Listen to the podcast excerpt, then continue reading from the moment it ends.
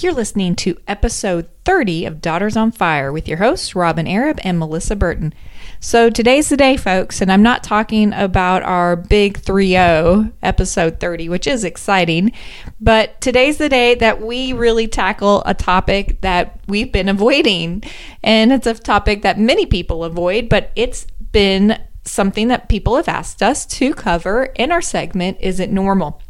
And I'm talking about driving. Driving, that really hard, dreaded topic. When is it time for mom, dad, or whoever we're taking care of to stop driving? When is it time that we take away the keys?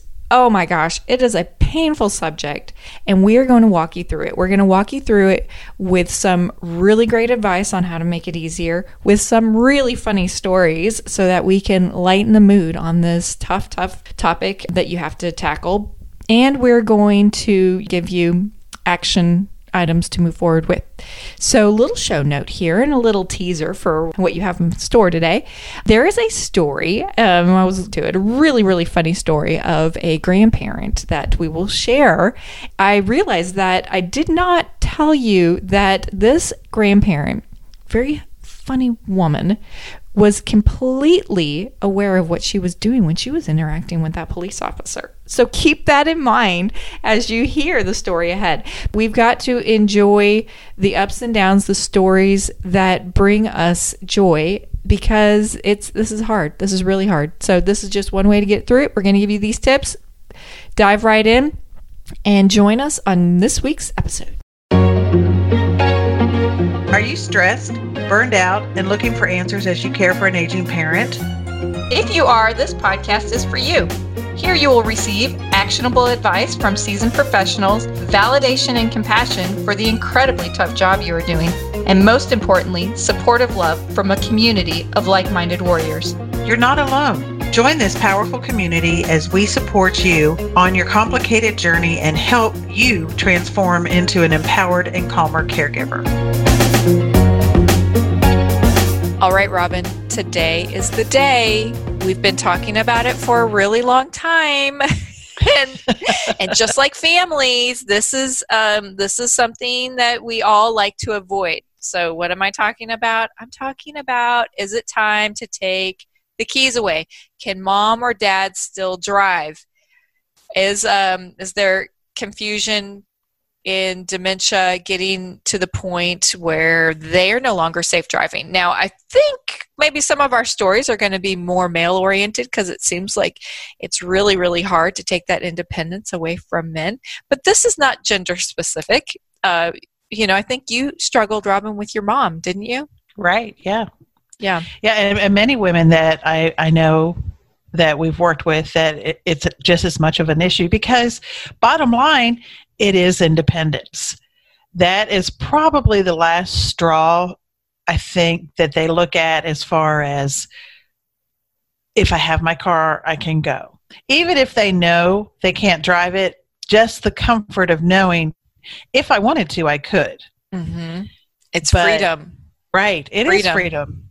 But as we we must talk about and we must do, it's not always safe. Yes. So. Yeah.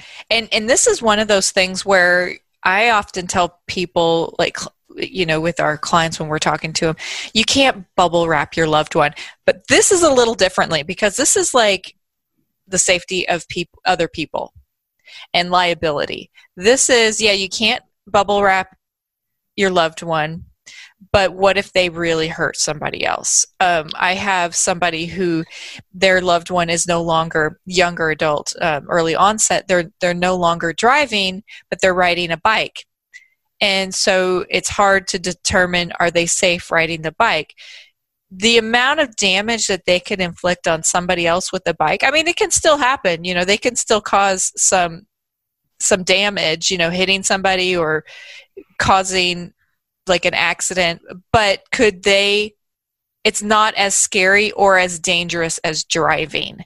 So this makes driving one of those situa- excuse me situations that you may have to intervene before you really want to before it's an easy time to intervene. Well, and I do think that of you know of course we worry about our loved one but the possibility of hurting someone else is mm-hmm. so huge. And and it's scary. And, and then it turns into or it could turn into a lawsuit and and all sorts of things that you don't want to get into. Yeah just, robyn i have a personal story. I just i just remember this.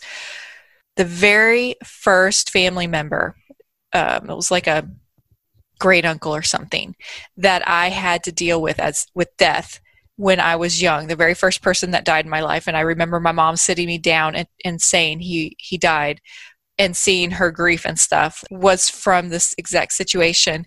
He was driving and now was it dementia i don't know but he was at fault and he hit another car and it killed him instantly and i think it seriously injured the other people in the car so it was his fault this is what can happen one bad move and especially with someone with dementia, their um, what am I trying to say?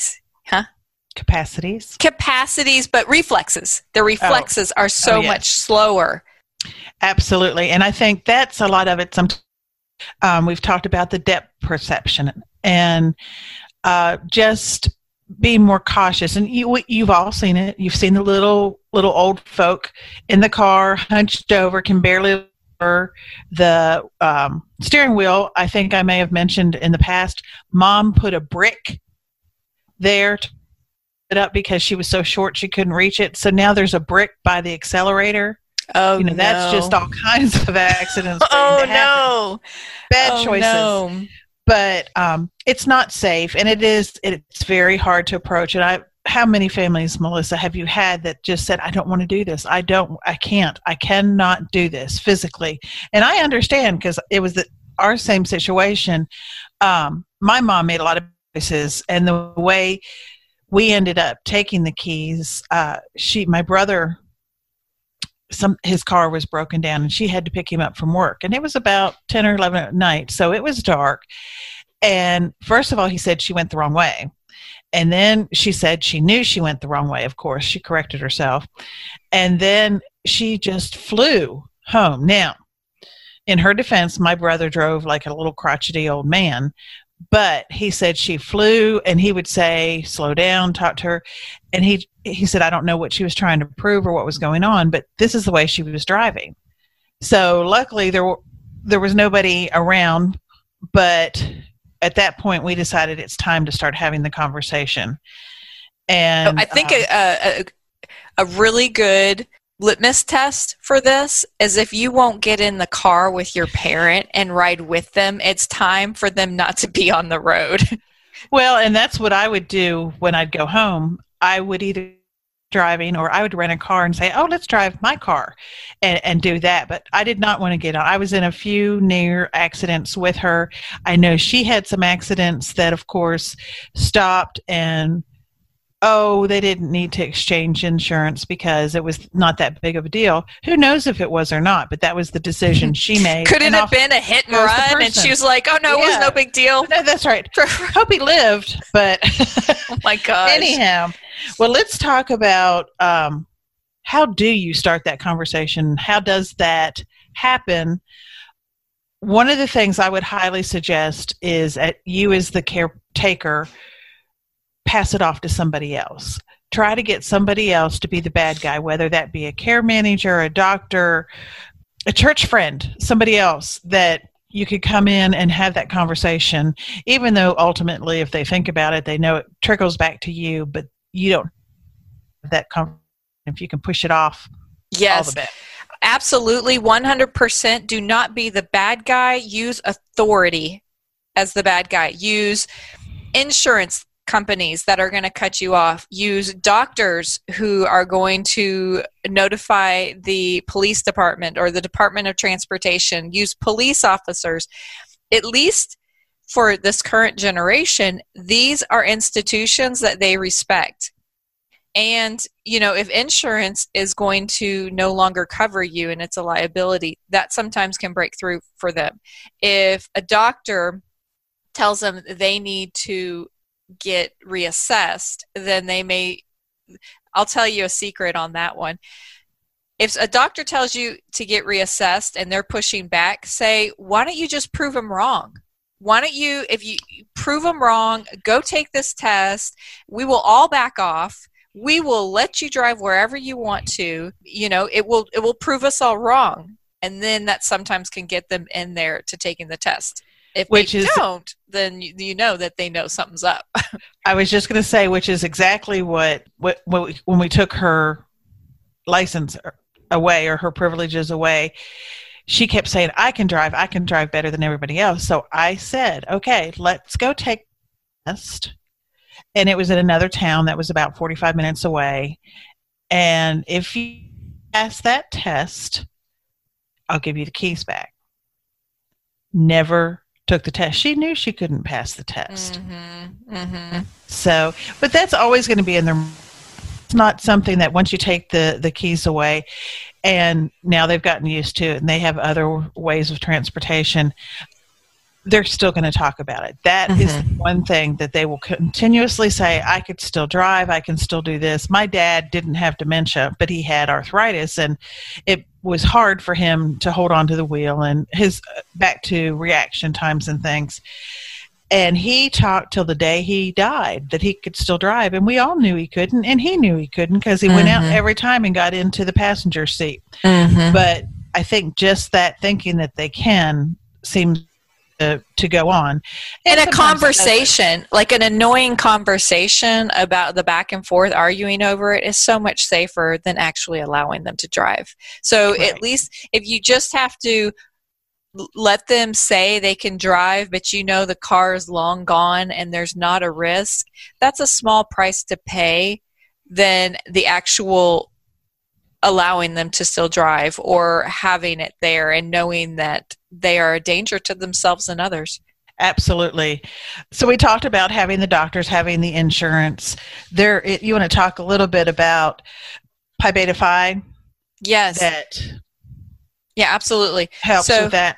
Here locally, and Robyn and I were talking beforehand that it may not be Phi Beta Pi, I don't know, um, in, in other cities, but there, I'm sure, are similar organizations that do these driving tests. And so you might be thinking, oh, mom and dad, they want to go uh, to be retested, that it's something like taking your teenager, your 15 year old or 16 year old who's getting a license or a permit down to the DMV and that's the kind of testing they do. That is absolutely not the kind of testing they do. It's much more in depth, and it's um, typically a two day process. You can get your doctor to write for it uh, that they um, write a, I guess it's a prescription or a referral to Mhm. to take the test.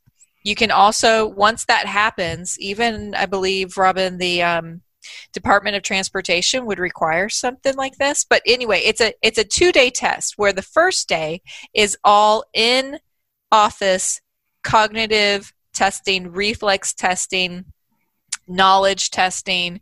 And so and it's it's quite a battery of a t- of tests. It's not like you go in and it's like 30 minutes. I mean it's kind of like a hours long process. If you do not pass that part of the test you never go on to the driving part of the test.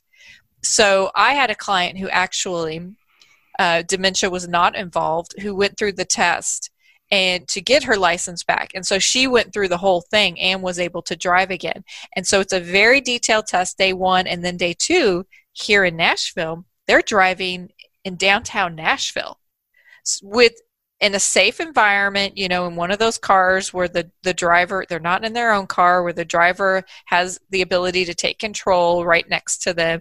It's very safe but it's a very demanding test. It's not something where they go down one street you know turn right and just do a big square and come back.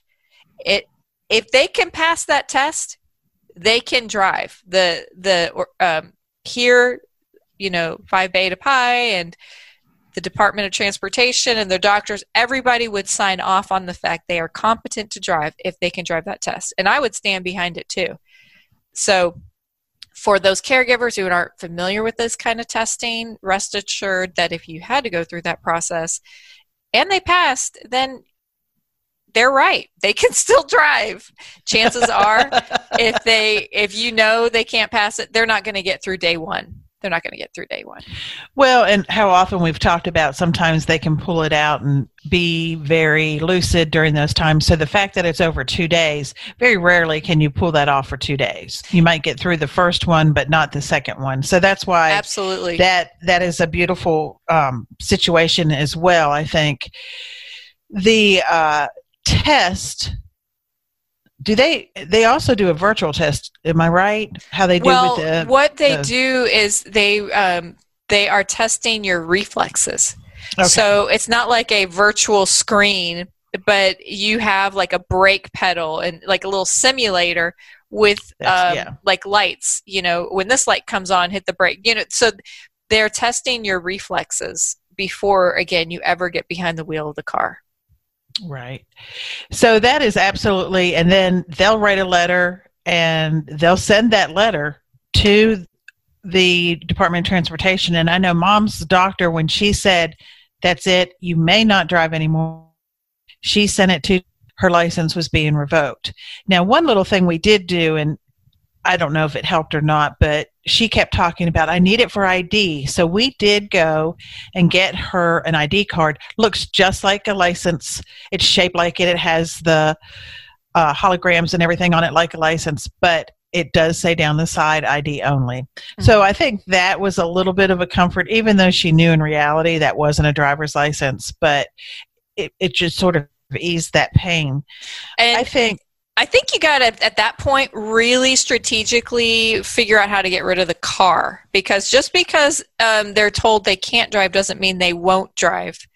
And they can be, it, and this is kind of off topic, Robyn, but it makes, it cracks me up as far as what people will, will let um, innocent looking older adults get away with. And I think we'll get into other stories as well. But my husband's granny, as she was going up to her home, which is a couple hours away, she would carry a gun with her just for protection, right? Um, it was an old gun. It didn't even fire right, but it would be right there on her seat. So it was like probably around the holidays, and there was a checkpoint. And so she goes through the checkpoint. She's driving just fine. And she goes through the checkpoint and the police officer notices the gun on the side of the you know on her seat next to her and he asks her do you have a permit to be carrying that gun with you? And she looked at him and she said yes officer i do. Can i see your your permit please? She goes yes. And she pulls out her card hands it to him. He looks at it. He says thank you ma'am. He hands it back and be, you can go on your way and now, mind you, this is probably midnight, and he probably did not know what to do when she handed him her library card.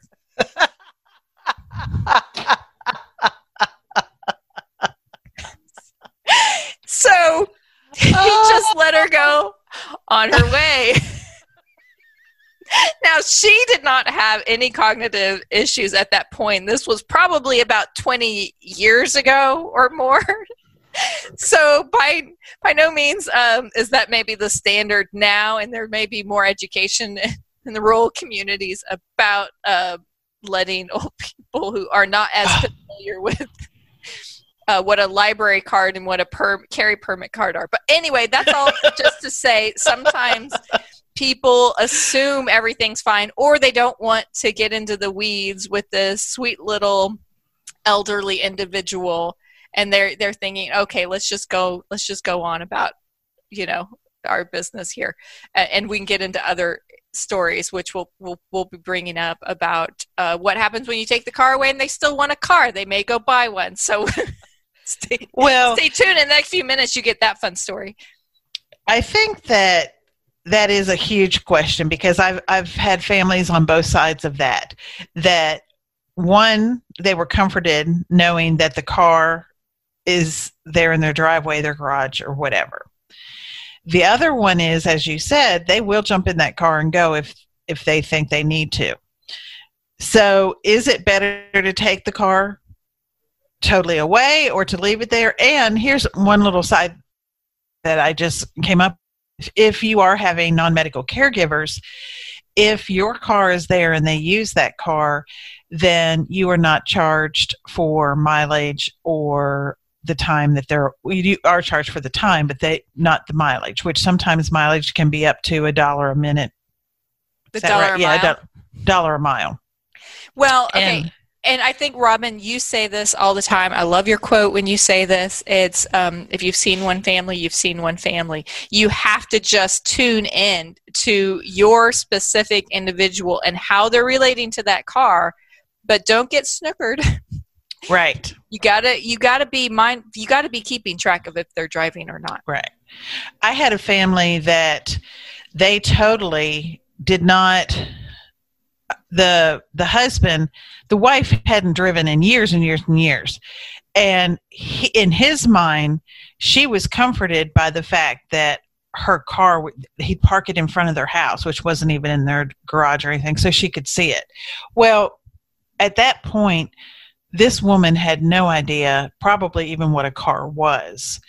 And so it was so far gone and he kept complaining about money and we kept saying sell the car but he was hanging on to it for her. So it's all sorts of uh, different scenarios. And i do think out of sight out of mind there's uh, ways to what is it? There's a cap that you and disable and then they can't drive different things you can play around with in the hood and tell them you know it's broken or you, You can know, take It's funny. You bring up the car feeling safe, knowing the car is there. I just thought of this too. You know, there are some areas where people park outside, and if your car's not outside, people might think you're not home. So Uh-huh. people like having a car because it looks like people are actually in the home and it feels safer too. Right. And back to one family is one family. If you know that your person is, is not going to drive, that's an option. Lots of people talk about taking the keys away. Lots of times there's hidden keys. It's safe just in case or somebody has a key. So that's not always a solution. Disabling things is depending on how savvy they are. That's not always a solution. And then as Melissa said, I had one family that the uh, there was two cars. One was a junker, so that was removed, and then car that he disabled a few things so that couldn't drive, and then was talking about he was going to sell it. Well, they got a cab and they had headed down to the dealership. They were just going to buy a new car. You know, there's no stopping some. people. Right. And don't, unfortunately, this is not a one off situation. This is actually quite common. In fact, uh, with the company I used to work for, same thing. An individual, they took the car away. And he, again, people, we are talking about dementia. You might be thinking we're just talking about people who uh, shouldn't be driving anymore. No, we are talking about individuals who have been diagnosed with dementia, but in the early stages, man, they can they can fake you out. So he was actually able to Uber from his assisted living down to a dealership and buy a car. So there was a lot of mess cleaning up after that point. And, and and again you might be like well who are those dealers dealing with somebody with dementia? That should be illegal. They should be that you know that should be criminal. How dare they take advantage of the situation? I'm telling you people can pull it off. They can they can be really good for a couple hours doing certain tasks and, and doing certain objectives. That doesn't mean they don't have a disease, and it doesn't mean that they, over the long term, are capable of doing things like driving. So it's more about education. Maybe that dealership and that salesperson thought he was quirky, but I bet they did not have the knowledge and the expertise to assess that, oh no, this person probably has dementia. So you know, again, that's probably education out there. Some other thing, you know, that we need to put on our mission in life, Robyn, is to get out there and educate dealerships mm. on selling to dementia patients. But I digress. Well, I've had my run in with dealerships as well, and and it's infuriating. But you're right. And, when- you talked about the keys. A lot of times they'll call the dealership where they bought the car just to get a new set of keys and they don't even question it, right? Right. So you take the keys away, and then it's an easy fix for them. It's a lot cheaper than buying a new car. They just go get a new set of keys.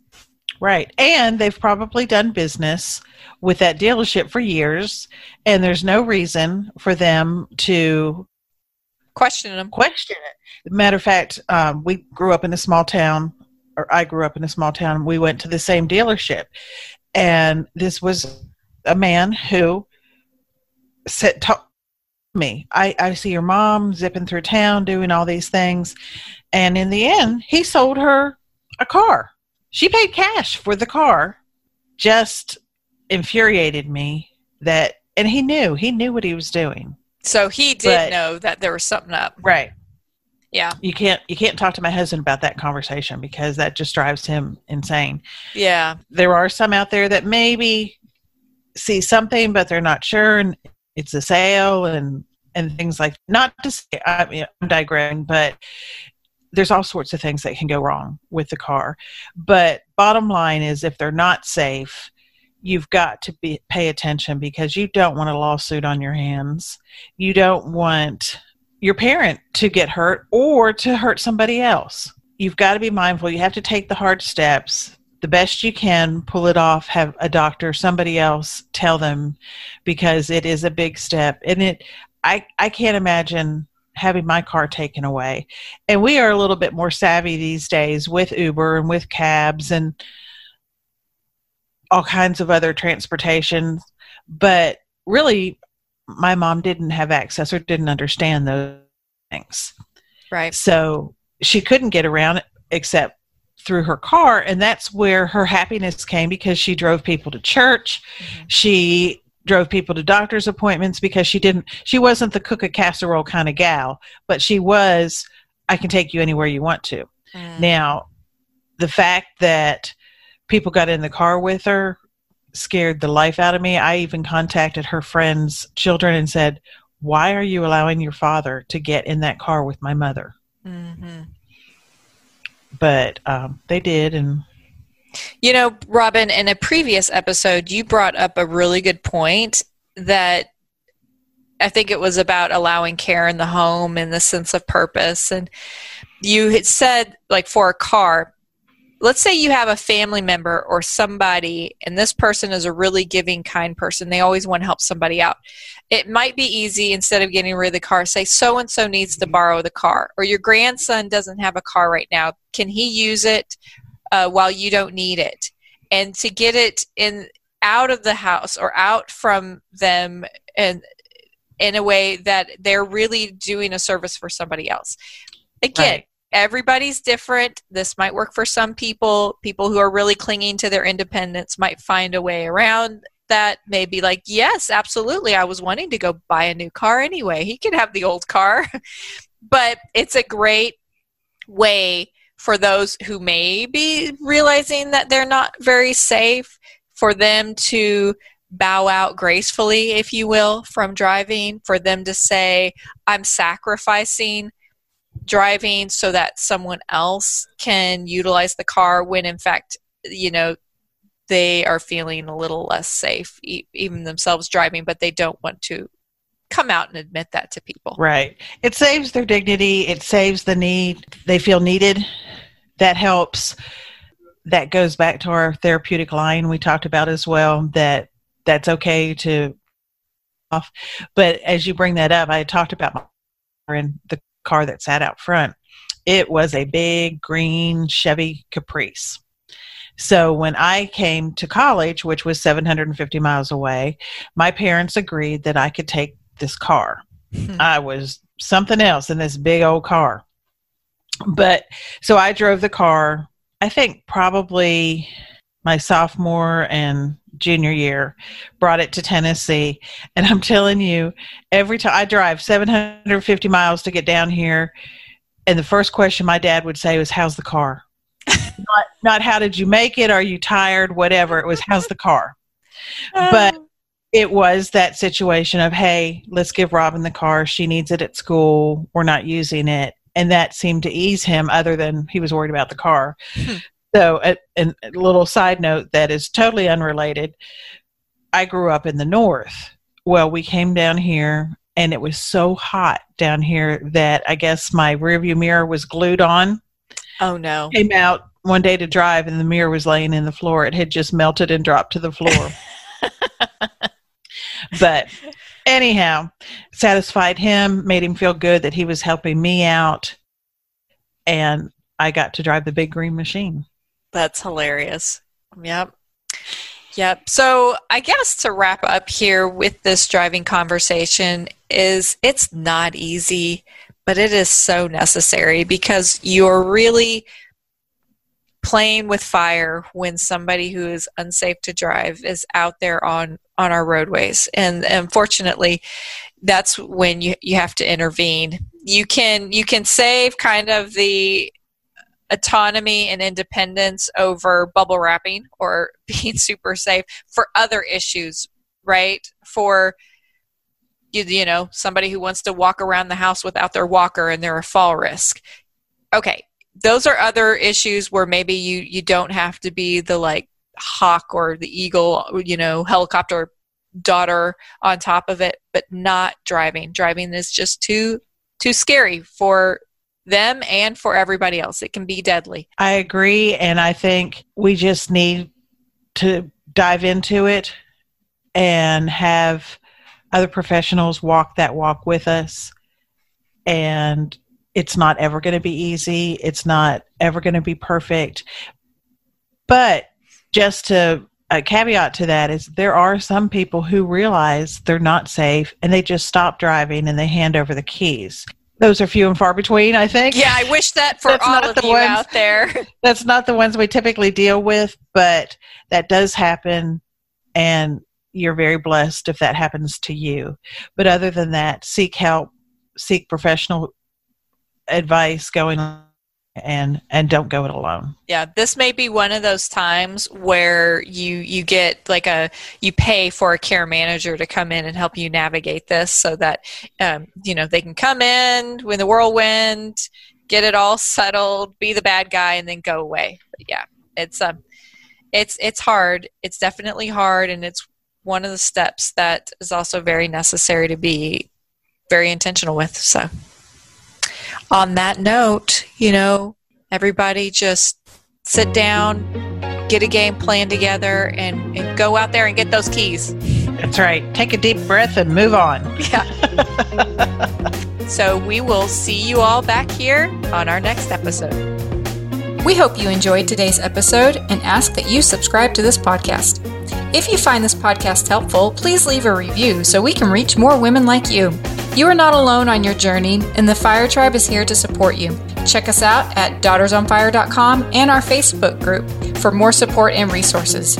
Until next time, remember, you are the fire that fuels the engine of life.